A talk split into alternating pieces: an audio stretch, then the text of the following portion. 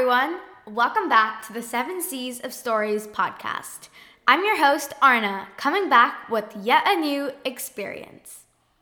I think it's very important to highlight the people that can transform a regular dinner to an unforgettable experience. A few days ago, I was fortunate enough to meet two ladies, mother and daughter, who shared a love of books like me. In just a matter of 40 minutes, they made my day with a random act of kindness. That day will be one of my favorites, and I wanted you all to know about their kindness. So, without further ado, let's get started with the story. We walked down the stone pathway as small waves of families weaved their way through the streets. The evening air was breezy and calm as it tickled my cheeks. A small grumble in my stomach prompted me to ask a very important question. Are we there yet? I'm starving, I asked my dad, who was leading the way. Pointing to a quaint restaurant on the corner of the street, he replied, We're right here. We walked over to Teresa's Pizza and Cafe, its red banner smiling down at us. We were seated outside in the corner amid many other families. We took out the menus and routinely checked it asking each other what we should order. With the necessary tasks of choosing our meals, ordering, and handing the menus to the server, we each looked at one another, waiting on who will open a topic of conversation. Then, my dad, being one of capturing memories, decided we should take a selfie. My sister came around the table to stand next to me, and my mom leaned in. But we met the dilemma of not fitting everyone in the picture. As my dad changed the angle of the phone, a voice from another table floated over to us. Do you want me to take a picture of you? A lady, probably in her late 50s, smiled at us. Her eyes were bright behind her cat eyeglasses, and her wispy, graying hair was tied up in a bun.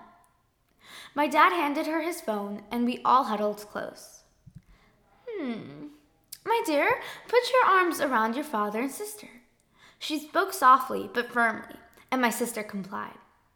Peering at us critically, she continued, Ma'am, scooch closer to your daughter, and everyone lean your heads in together. Finally satisfied with our setup, the lady snapped a few pictures and handed the phone back to my dad.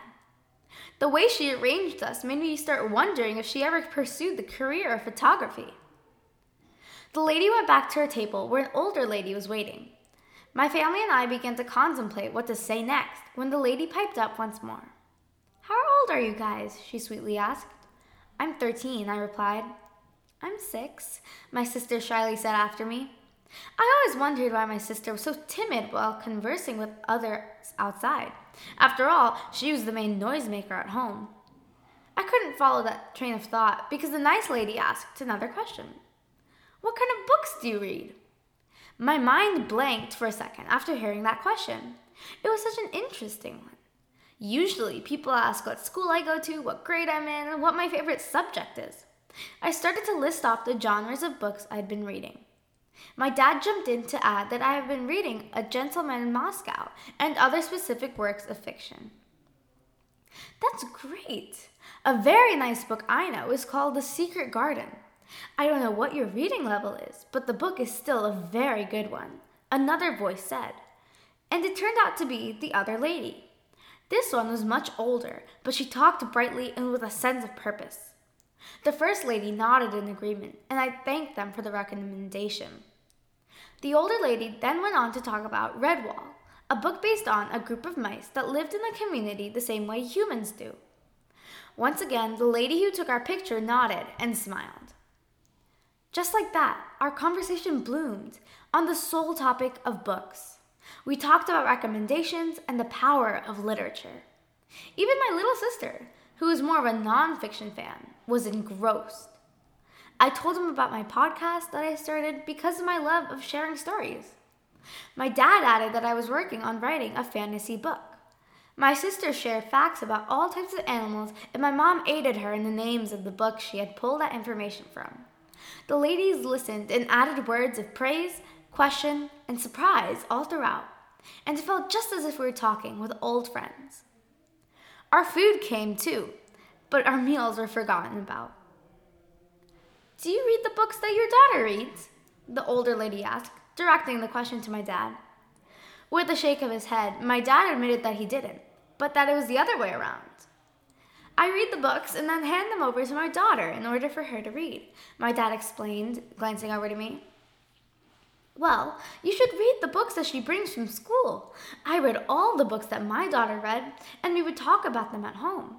Some of the books that the children bring home are worth being read by adults as well, she exclaimed. I happily began composing a list of books I really enjoyed and that I thought my parents would enjoy as well. Our conversation dwindled away after a while as the two kind ladies had to be on their way. As a parting gift, the older lady said to me, Always have a book with you, no matter what. One upstairs, one downstairs, one in your bag. Even when you're going from one room to another, have a book in your hand. They are your greatest friends. I immediately agreed, and my mom recalled opening my school backpack and realizing that most of its weight came from the two to three books I carried to and fro school every day. The ladies bid us goodbye, and I watched them leave. That was amazing. They were so kind, my mom said. I know, we were lucky to have met them. What an interesting conversation we had, my dad added. We continued to marvel at their kindness and how our dinner tonight was special. Suddenly, a familiar voice came from behind me. I turned my head to see the lady who took our photo leaning over the railing. In her bag, in her hand were two bags. We made a quick stop to get these for you, she told us. She handed me a bag and gave the other to my sister. I pushed past the wrapping paper to find two books inside. I reached in and pulled out The Secret Garden and Redwall, the same two books that we were talking about earlier. I thanked her profusely, elated at the fact of having two more books to read. Her kindness was a huge surprise, and at the moment, I couldn't help but think how fortunate we were to meet two such kind ladies who took the time to make a stranger's day. I hope that act of kindness touched your heart, just like it touched mine. I will forever be grateful for them for not only giving me new books to enjoy, but a memory and a conversation I will always remember. If you take away anything from today's episode, then it should be this have a book with you always, and always show kindness to everyone. After all, it might just make their day.